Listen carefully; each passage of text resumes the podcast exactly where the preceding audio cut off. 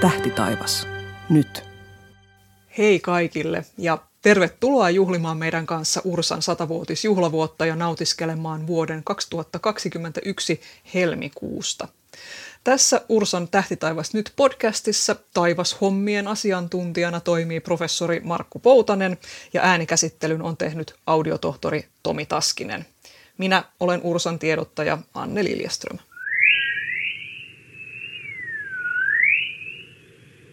Me äänitetään tätä jaksoa tammikuun 20. toisena päivänä ja tänä aamuna on juuri auennut Ursan juhlavuoden haaste bongaa sata. Olo on väsynyt, mutta onnellinen. Nythän on nimittäin siis sillä tavalla, että meidän ympäristö on täynnä jänniä juttuja, jotka jää meiltä helposti huomaamatta. Ja siksi me haastetaan teidät, juu, teidät, koettamaan havaita meidän tarjoamat sata luonnon ilmiöitä, ja niistä valtaosan voi saavuttaa ihan kotipihalta. Siellä on enimmäkseen joukossa taivaalla nähtäviä ilmiöitä, mutta mukana on muitakin, eikä tässä tarvitse lähteä valokuvaamaan, saa valokuvata, mutta ihan omin silmin tehty havainto riittää. Ja koska pelkkä bongailu on vasta puoli ruokaa, niin jokaisen ilmiön kupeessa tulee lyhyt tietoisku siitä, mikä siinä on se juttu, mitä se kertoo meille maailmasta ja maailmankaikkeudesta.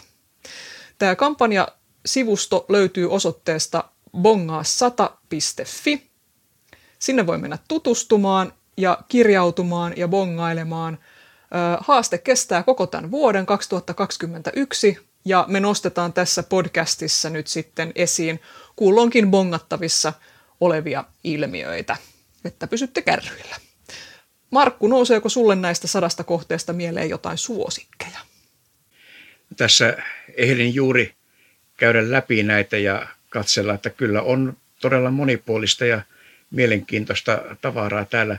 Oikeastaan ehkä ei niin kuin yksittäistä asiaa suosikkina nouse, mutta se mikä tässä nyt kiinnitti huomiota, että täällä on hyvin paljon semmoisia, voi sanoa sillä tavalla helppoja asioita, että ei todellakaan tarvitse lähteä sitä omaa kotipihaa tai kotiovea paljon kauemmas, että siellä on paljon tämmöisiä jopa päiväaikana tehtäviä asioita, mitä voi havaita.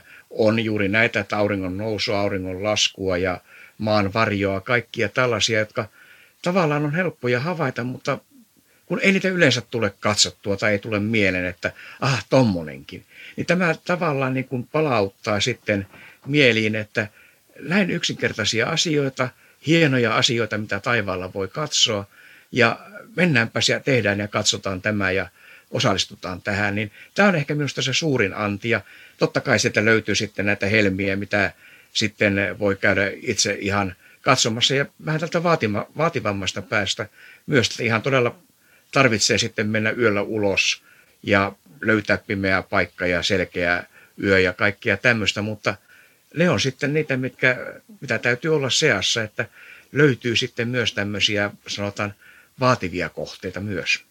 Joo, niitä löytyy ihan laidasta laitaan, mutta itsellekin tuli se jotenkin kävi hyvin kouriin tuntuvaksi tässä kampanjaa tehdessä, että näitä todella siis väijyy kaikki alla. ja iso osa näistä kohteista on näkyvissä ja bongattavissa, tai ei näkyvissä ympäri vuoden, mutta ympäri vuoden löytyy semmoinen kellonaika, että niitä voi periaatteessa havaita, jos vaan sääolosuhteet suosii. Mutta tota, mennään katsomaan nyt, että mitä, mitä helmikuussa tapahtuu Öö, säät usein suosii taivaan havaitsijaa helmikuussa, vai mitä? Niin, suosii ja ei suosi. Helmikuuhan nyt alkaa olla sitten jo, kun kohti kevättä mennään, niin pikkuhiljaa rupeaa nämä säät taivaalle katsomisen suhteen paranemaan. Eli selkeää on enemmän ja pilvistä ja sateista vähemmän.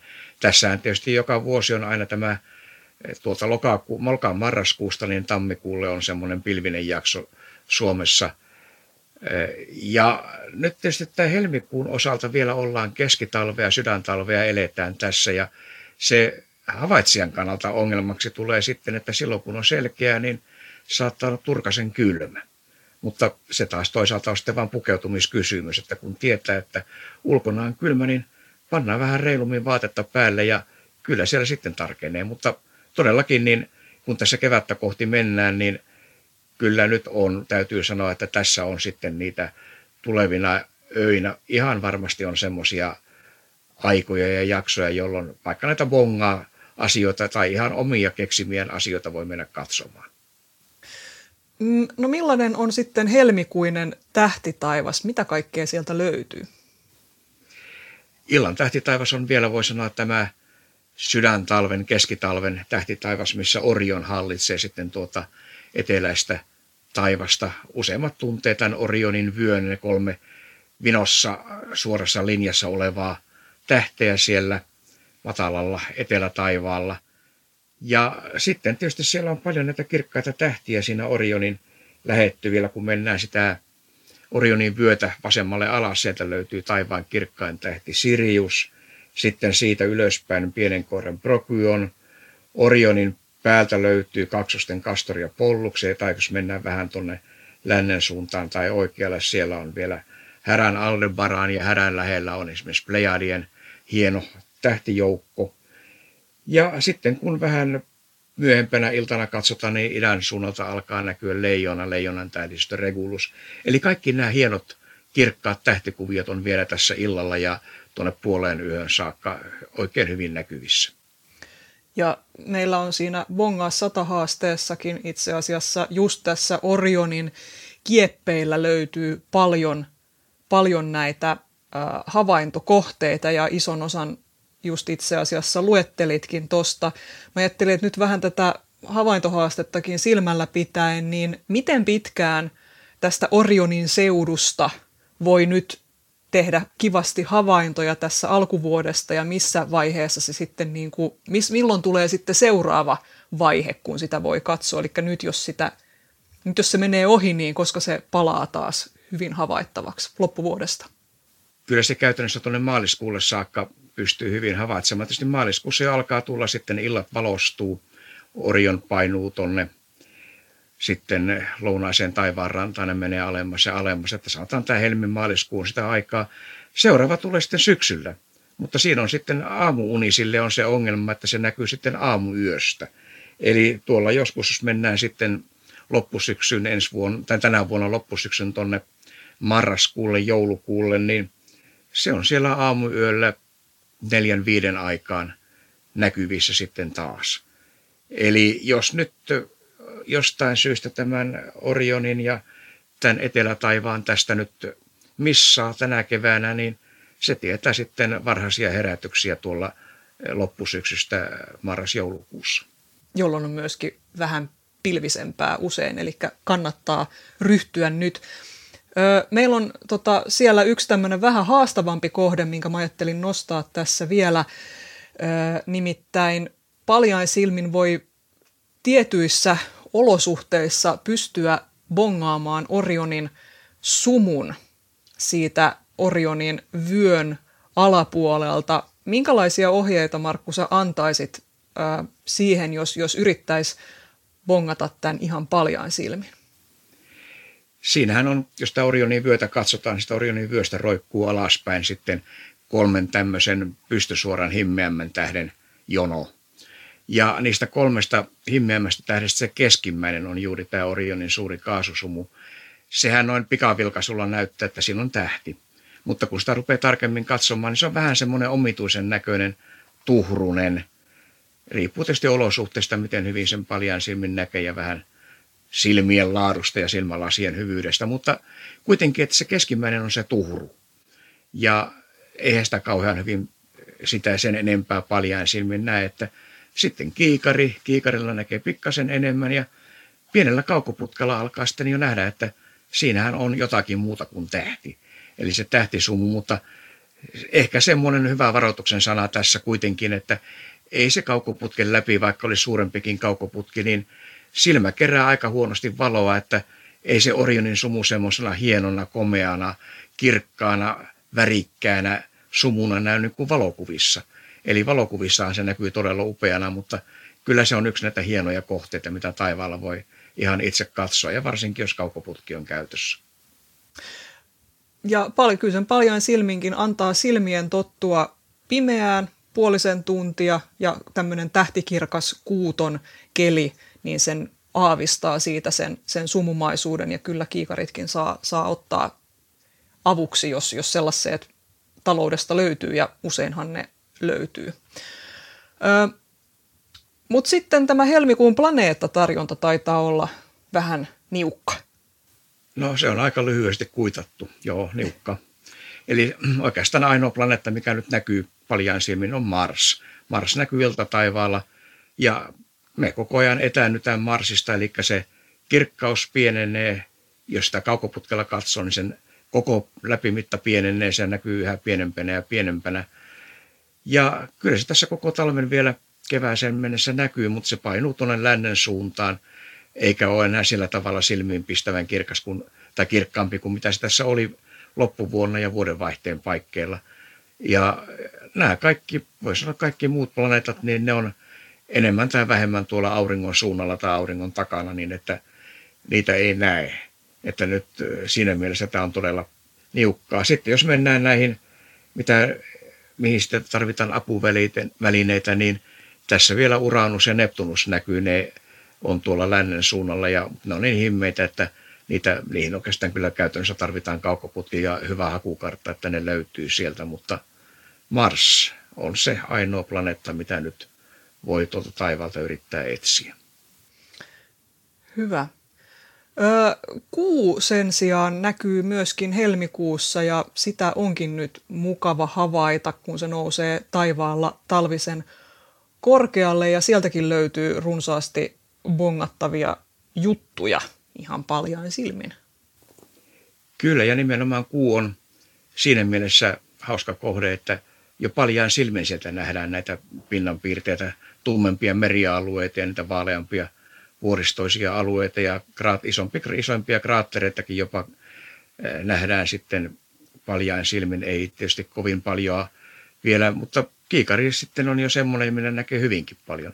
Eli tämä kuun pinnan piirteet on semmoinen ja juuri se, että kun nämä kuun vaiheet eh, on, on sillä tavalla hienosti tässä kuukauden aikana vaihtuu nyt helmikuun alussa täysikuu on mennyt ja ollaan menossa kohti uutta kuuta sitten tuossa puolivälin, vähän ennen puolta väliä 11. 12. päivän tienoilla on uusi kuu ja sitten siellä rupeaa tulemaan tämä kapea kuusirppi siinä seuraavana viikonloppuna 13.14. päivä. Alkaa ehkä 14. päivä jo aika hyvinkin näkyä sitten se kapea kuunsirppi ja maatamo, eli se pimeän puolen himmeä valo, niin se näkyy siellä. Ja ennen kaikkea sitten, jos seuraa sitä kuun valostumista siinä loppu, loppukuukauden aikana ja näkee, miten yhä uusia alueita sieltä tulee ja, näitä, ja nimenomaan ne, mitkä on lähellä siinä pimeän ja valon rajaa, niin siellä on pitkät varjot näkyy näistä kraattereista ja vuorista. Se on aika mielenkiintoista, miten ne kuun pinnanpiirteet ja se ulkonäkö todella tämän kuukauden aikana muuttuu. Joo, kuusta jotenkin helposti tai usein kuulee heitettävän tällaista, että sehän on aina saman näköinen ja siellähän se aina on, mutta, mutta siinä on tosi, se on tosi muuttuva, jos siihen yhtään paneutuu tarkemmin. Kuu ei ole tylsä, ihmiset. Katsokaa kuuta. Ja katsokaa sitten tätä bongaa sata. Siellä on aika monta tehtävää kuusta. Siellä Eli on tosi on, paljon joo. kuukohteita. Eli tämä on ihan, ja, ja se on helppo kohde havaita.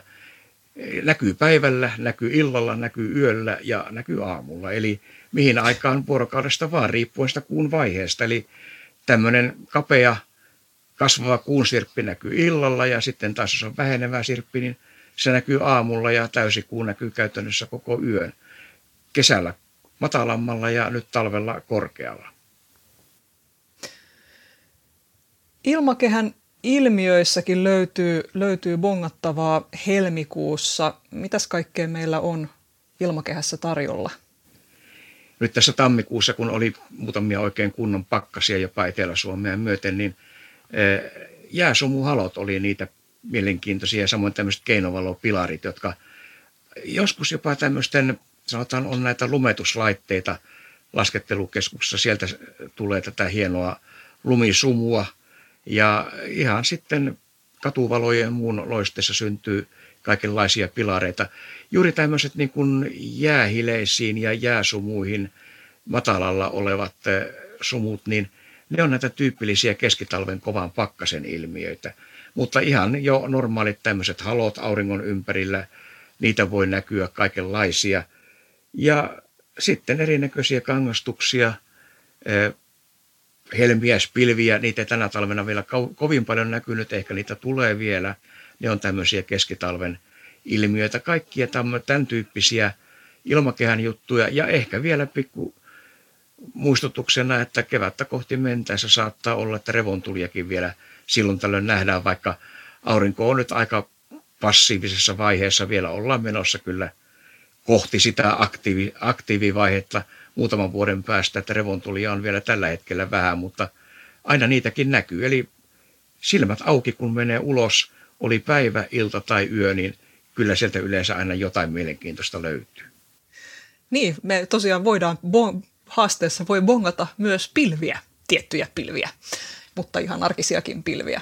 Ja revontulia tosiaan, no pohjoisessahan niitä tietysti sitten näkyy enemmän, mutta täällä etelässä meillä on vähän vielä niukempaa tämä meininki todennäköisesti.